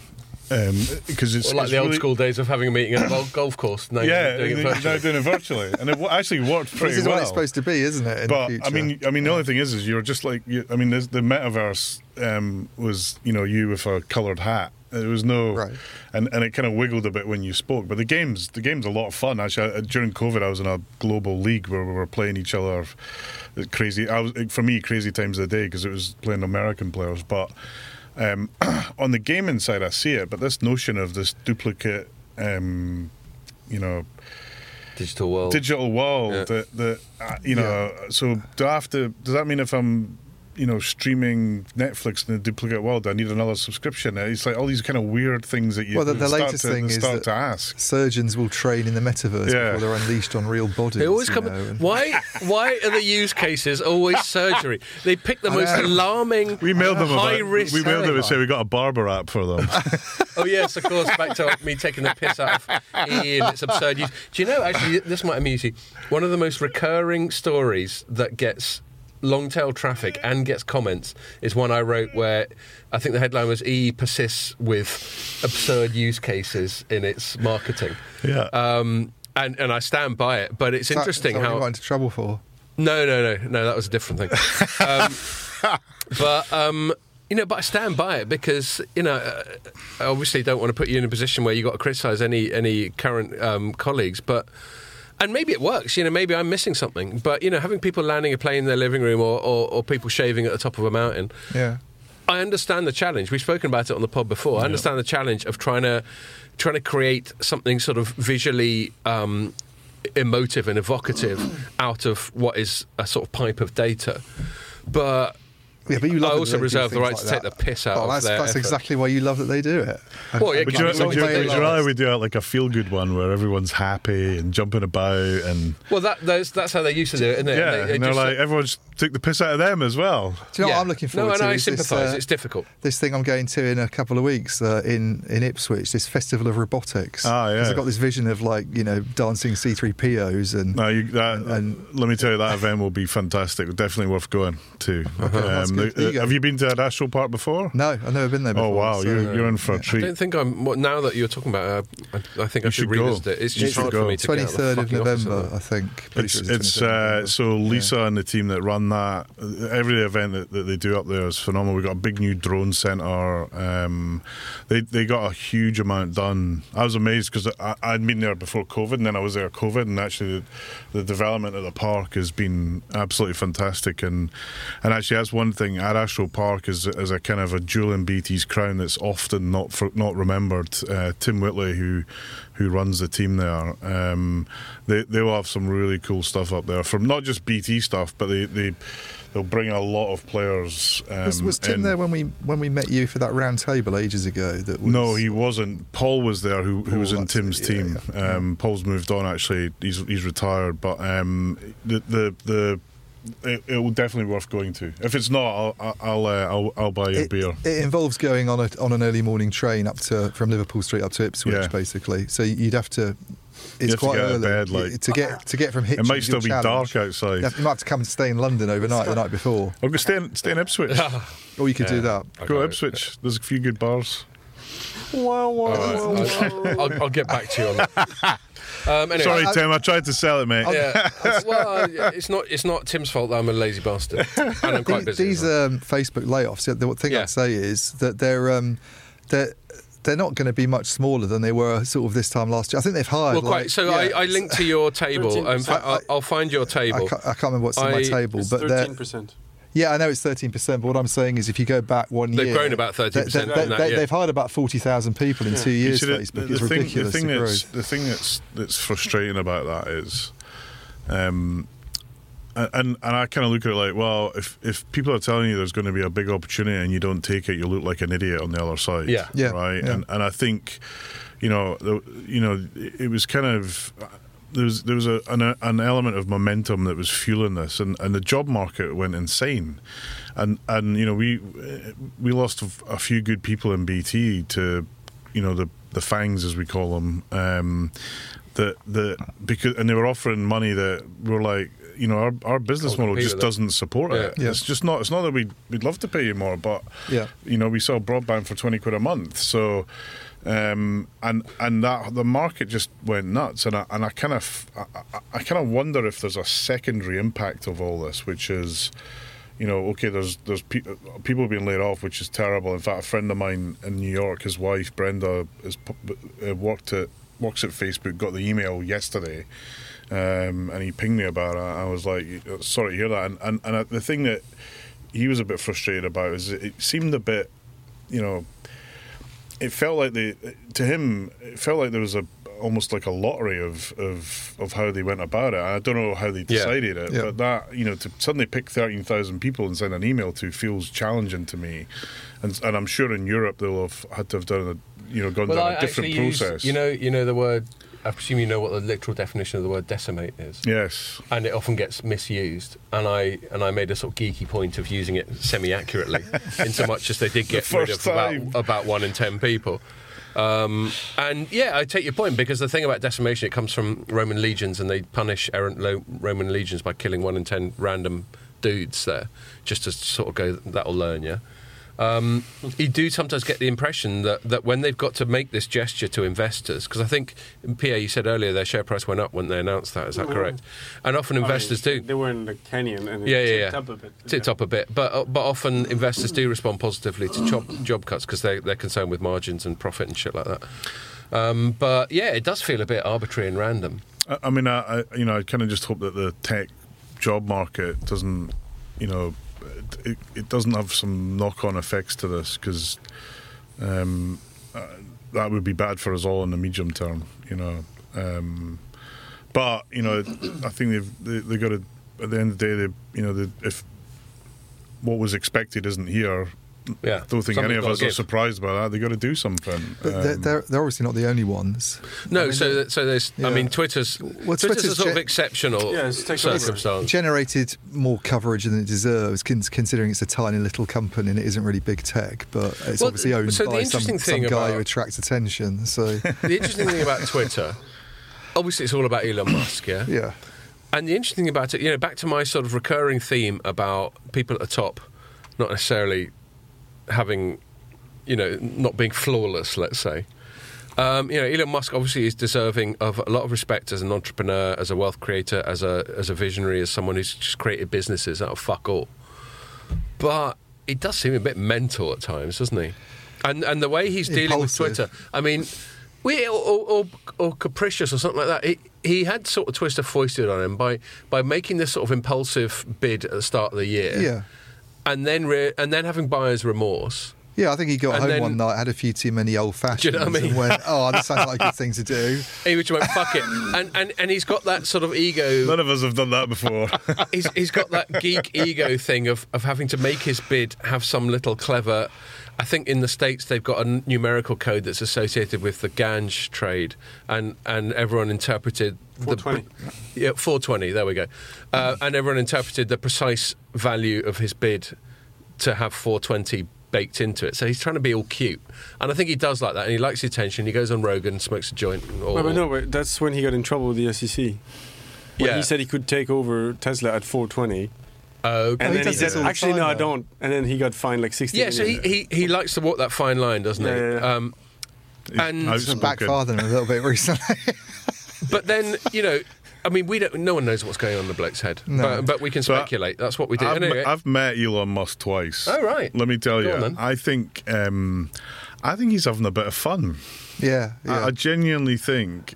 It's an expensive bit of fun. Yeah, it's an expensive bit of fun, and those that have lost their jobs or leaving or not happy. Yeah, yeah. I'm not trying to. You know, that's a shit show for you. I got huge thoughts with you. So the latest is that he's getting canning about half the fucking headcount. Yeah, and you know, look, that's for those people that'll be terrible, but they're you know, I genuinely believe if you're good at what you do, you'll find another job, and I'm sure that they will. But a lot of people believe in it. Yeah, I hope so. Although I'm starting to worry if I've made the right choice for all this doomsday. But my sense is, you know, but if you put your, you know, if you've worked there for 5 years and put your life into it, and all of a sudden the world changes like that, it must be pretty crap for those people, and I feel for them. But I've met him twice, I've spoke to him, and I genuinely think he knows what he's doing. There's no kind of wacky professor or evil henchman type. He speaks kind of you know, like a sensible, intelligent person would talk to you, and I think he's got a plan for Twitter. You know, this he's been a Twitter user for a long time. He's probably been thinking about this a long time. He's got it written down. Everyone thinks he's just turned up and made all these decisions. He's been thinking about this for a long time. And he's really interested in the broader sociological side of it rather than as a business opportunity, because it's not a great business opportunity in and of itself. No, but I think there are things that, you know, again, hindsight, you know, we mentioned Vines earlier on. You know, they turned that off literally as TikTok turned on. Did they miss something there? It feels like it. You know, in the way that video's gone. And you mentioned, you know, people thinking Facebook's old. You know, people think TikTok's new because it's video and it's visual. You know, I love Twitter. I mean, it's nearly got me shot like more times than I know. But yeah, you don't mind getting involved, do you? No, but it's kind of, you know, I do think it has this kind of town. This town centre kind of view about it. Yeah, town square, and I do like that about it, but you know, you got to be responsible on it, of course, as well. Which is why I hardly ever touch it. Yeah, I know. Never tweet when you're drunk is my advice. But the you know, I think I kind of wish what Elon would do would be like, here's my plan. Here's what I'm going to do. Here's why it makes sense. Because I think we would be thinking, you know, slightly different. The challenge is before this, he made some comments about Twitter. I'm going to unban Trump, and I'm going to do this, and I'm going to do that. And, you know, he kind of probably started off on the wrong foot. But I think he is trying to do something with an asset that probably hasn't moved on enough. You know, whether or not it's right or wrong, I don't know, but it is, you know... I think that's the problem, though. You're not moving on, because it's still very similar to what it... I know you can get, you know, integrated videos in it now and watch those. And there's that feature where you can almost post an essay on it in bullet point form. And they're doing live as well now. So. But it's still... in essence, the kind of text-based social media service is quite basic compared with what some other people are doing. When I came out of it, you sent the main way of sending tweets to it was SMS. You know, and it's still got a lot of those SMS limitations. Right. But I feel that... God, I didn't know that. Yeah, I feel that... I mean, I think you can still do it, actually, even to this day.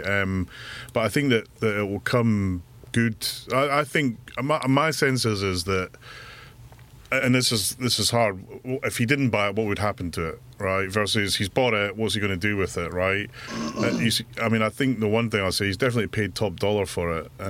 You know, and I think, you know, I look at it and think, how do you make a return on that scale of money? That does look hard.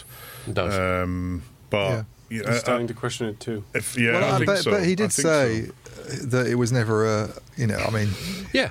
I think he said... I don't know whether he said that before things started to go south or afterwards. Well, it's tested his faith. I believe what he says about freedom of speech and the importance of a good public conversation. Yeah. And there's clearly some very arbitrary censorship that goes on in it. You know, what a lot of people don't understand about censorship is it always comes down to the question of who decides. It's not whether or not censorship is in and of itself bad, it's who decides. But, and there's a lot of power in the hands of whoever decides. I also believe him when he, you know, I mean, I remember watching a fairly good interview he did actually with Justin Springham of... Of the GSMA. Oh, Justin chatted to Musk, did he? He interviewed Musk at the Mobile World Congress. That wasn't the one where there was only about 20,000 people. But the highlight of that was that they, and I remember watching it online. He did an interview with Musk, and it was all obviously about Starlink. But I think he said on that I get involved in things where I feel like there's a problem to solve, or there's something that I can do that. Yeah, like the Boring Company in California. Yeah, like we want to colonise Mars because at some point we need to find somewhere else to live. Kind of thing. Definitely a big picture. It's a very big picture thing, but I think he wouldn't make that up. It's not. I don't think it's bullshit. And I mean, if you've got one of Tesla's factories or you go to SpaceX, it's a properly professional outfit. I mean, they are, you know, you look at the current face of Elon Musk versus what those outfits, how they run. I mean, you know, SpaceX is a space nut. Like, you know, I visited them and wow, it's just it's a level of, you know, engineering and orchestration and planning and management and you know, it's just, it's all brilliant. And yeah, they've had a few issues, but they've also had a massive amount of success. And he must be an inspiring guy to work for. Yeah, because he's such a big figure. Well, he's got a vision, right? Yeah, and it, but even on, I think the interview with Justin was talking about Starlink, and he was like the main thing at the moment is not to go bankrupt, because most satellite companies have in the past. Yeah. They've had, and it was like you sort of think there's easier ways to make money for someone with that kind of money. You could go and put it into a bit of a sucker for punishment. Isn't he? You could go and put it into something else and get a return more easily. But he obviously wants to solve these big problems. And I've got Starlink dish at home. You know, it's. If you're in the middle of nowhere and you've got no alternatives, it's a really good service. And you know, whether it scales, I think there's still some questions about it. But I believe that he's got a plan, and it'll start to become more obvious, and then it'll flip from, you know, chief twit to chief genius. That's my expectation. I just have a question about the SpaceX. Can you pause the membership and just like, I don't need it now and pause it? Or do you have to keep paying? Not yet, unfortunately. Yeah. So I bought it. It's not cheap actually. It's like $500 for the dish, and then £90 a month. I bought it to just to have a play with it, really. But the longer it takes you to get another job, the more this can I pause? Yeah, can I? Will become relevant. Yeah, I need to fill it out when I go to the job centre. I've got Starlink. BT Fiber. I've got all these bills I need to pay. I'm going to be in real trouble. The government's bill is going to get higher. No, but they have brought in something that you can pause, which is nomadic.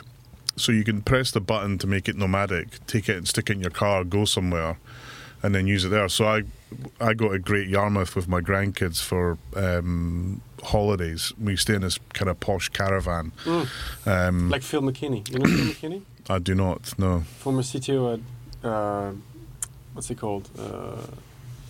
Hewlett Packard. Ah, okay. He's at Cable Labs now. And I was at this cable show, and he has a massive, like... You know, the walls expand kind of stuff. Oh, okay, an RV, right, yeah, okay. Yeah, and he has a this is more dish. Fixed, but when you go there, I mean, they've got a Wi-Fi network that literally taps out entirely, because everyone's trying to watch Netflix at 5 o'clock when they're eating a burger. Yeah. And I got fed up with it. So I'm you know, one that the grandkids love their bit of Netflix, and if it's not working, they're So I took my dish with me and just plugged it in. You had 80 megs? I was 120. Wow. Yeah, it's you know, but I don't know how many users there are. In the US, there was a report out that it's starting to really get congested. Wow. I mean, I don't need it. I've got fiber at home. So, but that ability to have, you know, a really great service was. You were probably the only person in the UK using it at that time. Maybe. I've seen a few. I mean, there's a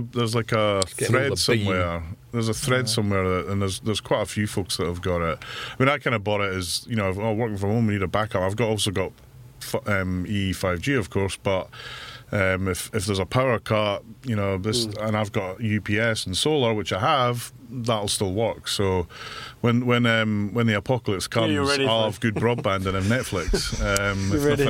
You'll be the sort of person who'd be a good ally when the apocalypse. No, he'll be the first house to be raided. Probably, I'll be no.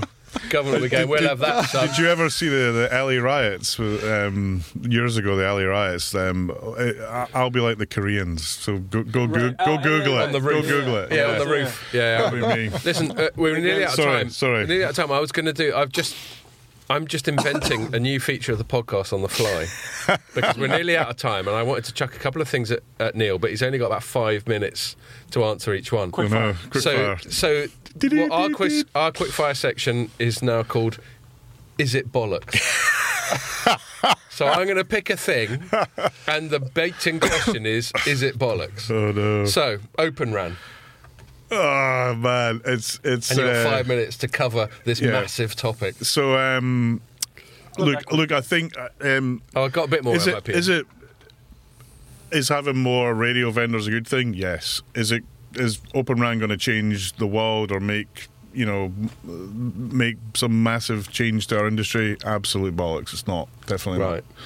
So, I mean, yeah. So that's more or less our angle, isn't it? And I think there's some evidence of it. So the last two announcements from our friends at Vodafone saying they're working with Samsung and Nokia, I look at that and think that's because it's hard and they know what they're doing. And they're integrated vendors. Yeah, and when I saw that, I wasn't surprised, and actually we announced that we were working with Nokia, I don't know, 4 or 5 months ago, so it's good to see them following us eventually. Oh, meow.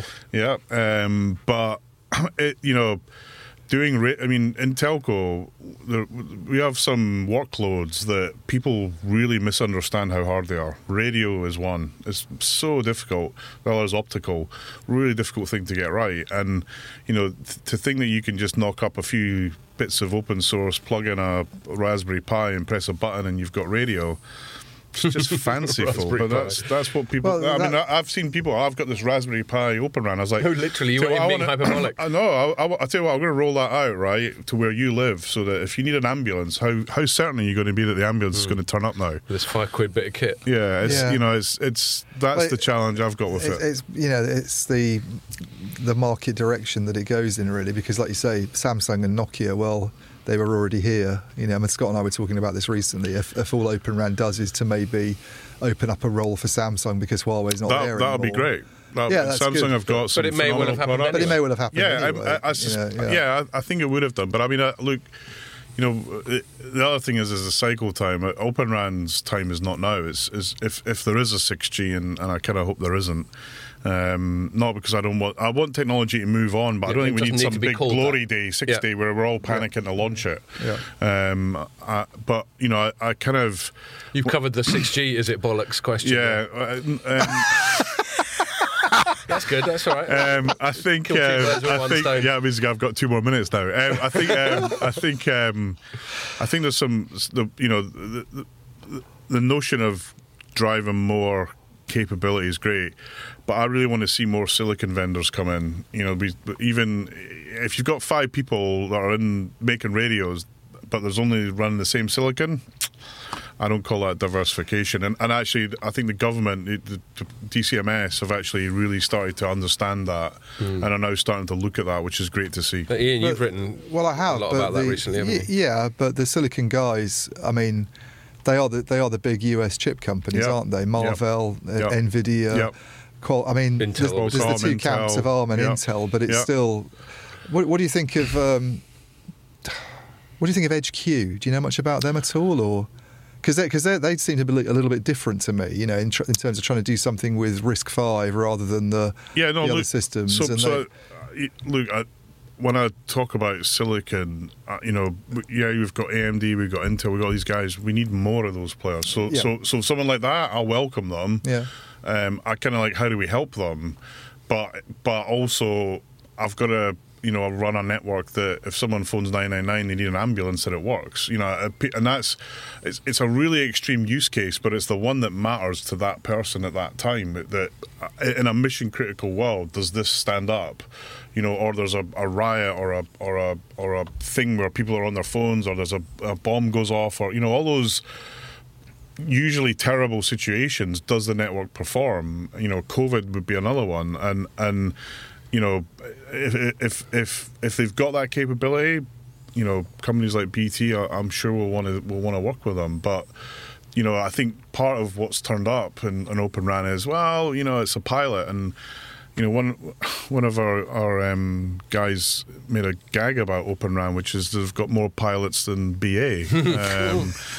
And it's true, and I'm like, we're testing this thing. I was like, why are you testing that? Thank God, though, that gives us something to cover on a quiet news day. Yeah, fuck it, another OpenRAN pilot, that'll do.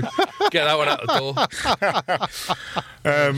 So, yeah, I I mean, but there are some things open that I really like. The controller side of it, and that allows us to do more automation. Sign me up for that. We're doing a lot of work on that in BT. It's a bit like the SDN controller thing. Yeah, and I think, the thing we've been pushing at BT is the reason that struggled with on SD-WAN is the controllers were too tied to the devices.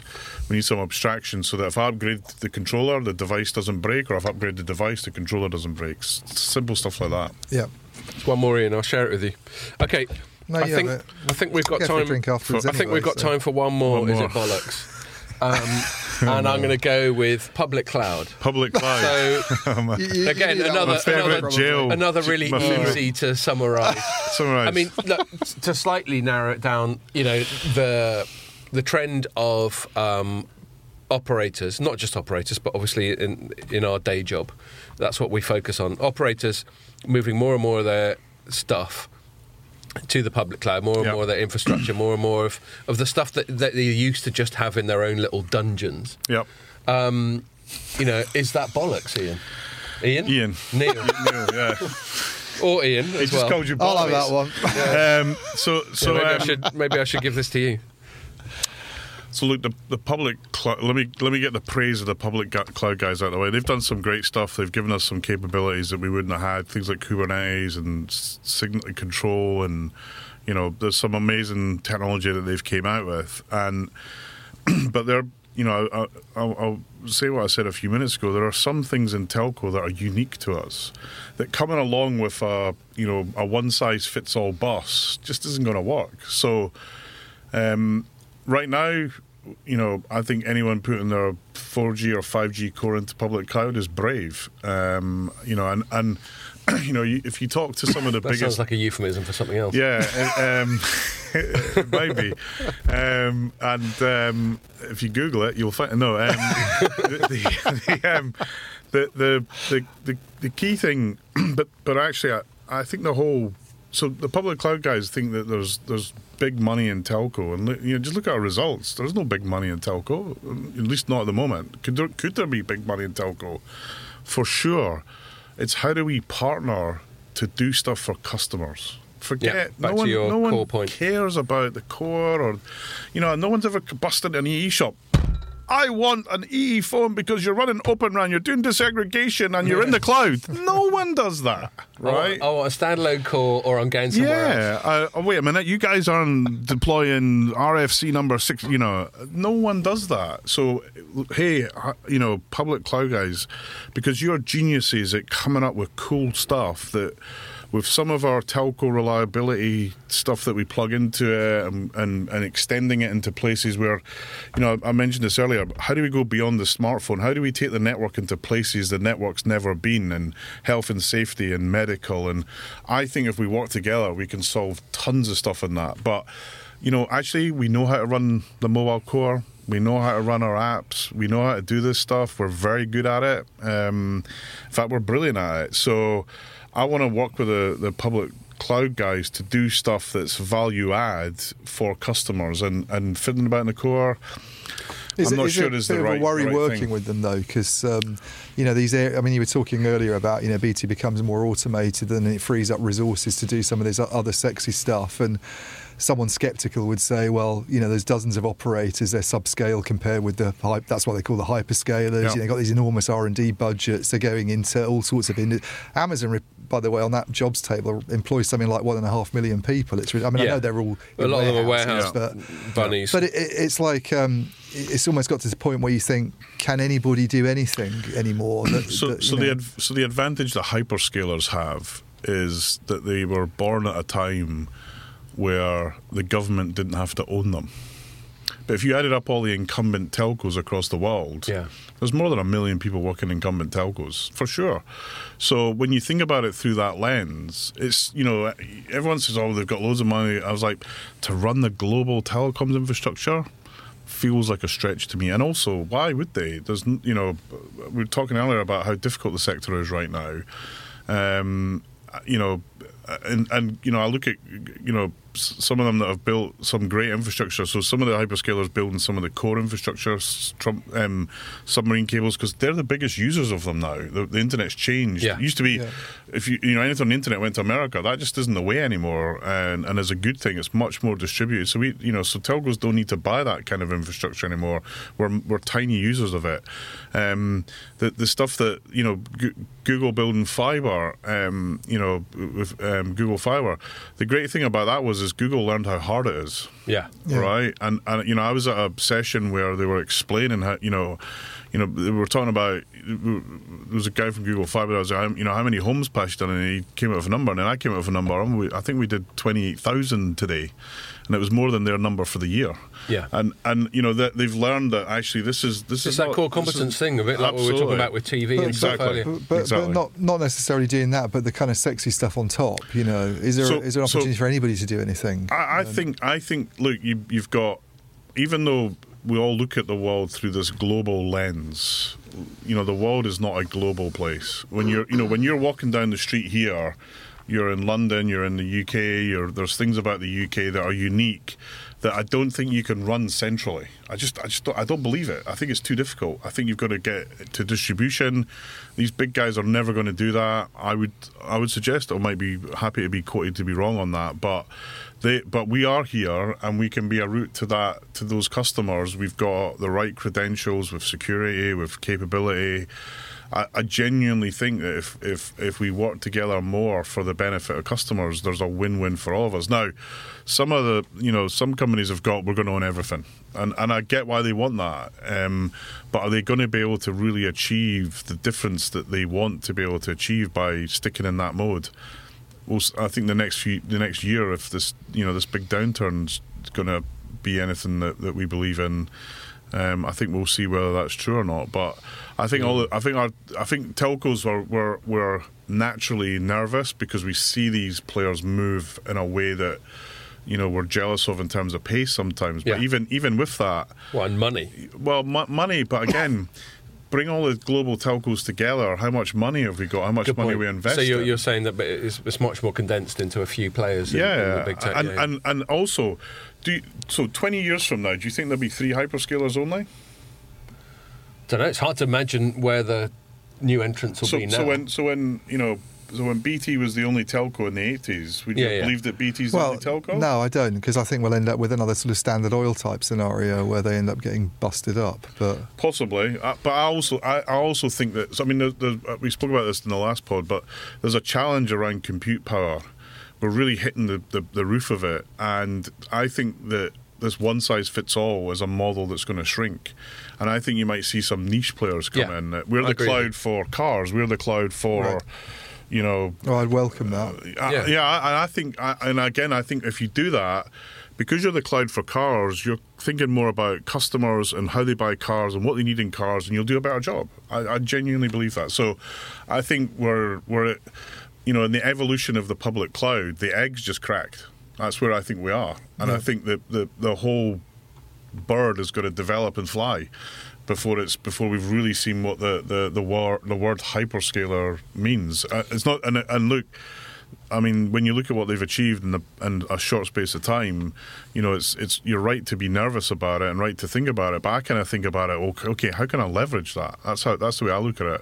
And I would challenge our industry to think, how do we leverage it more, and how do we work more with them? But don't come with me. Don't come and say, oh, Neil, put your cloud here. You put your core here. It'll solve all your problems. It won't. It won't even get. It won't. In fact, it'll make them worse. It's not a panacea. It's just not going to. It's not going to help us. And we've done it, and it works. And you know, life is good. And you're relinquishing control.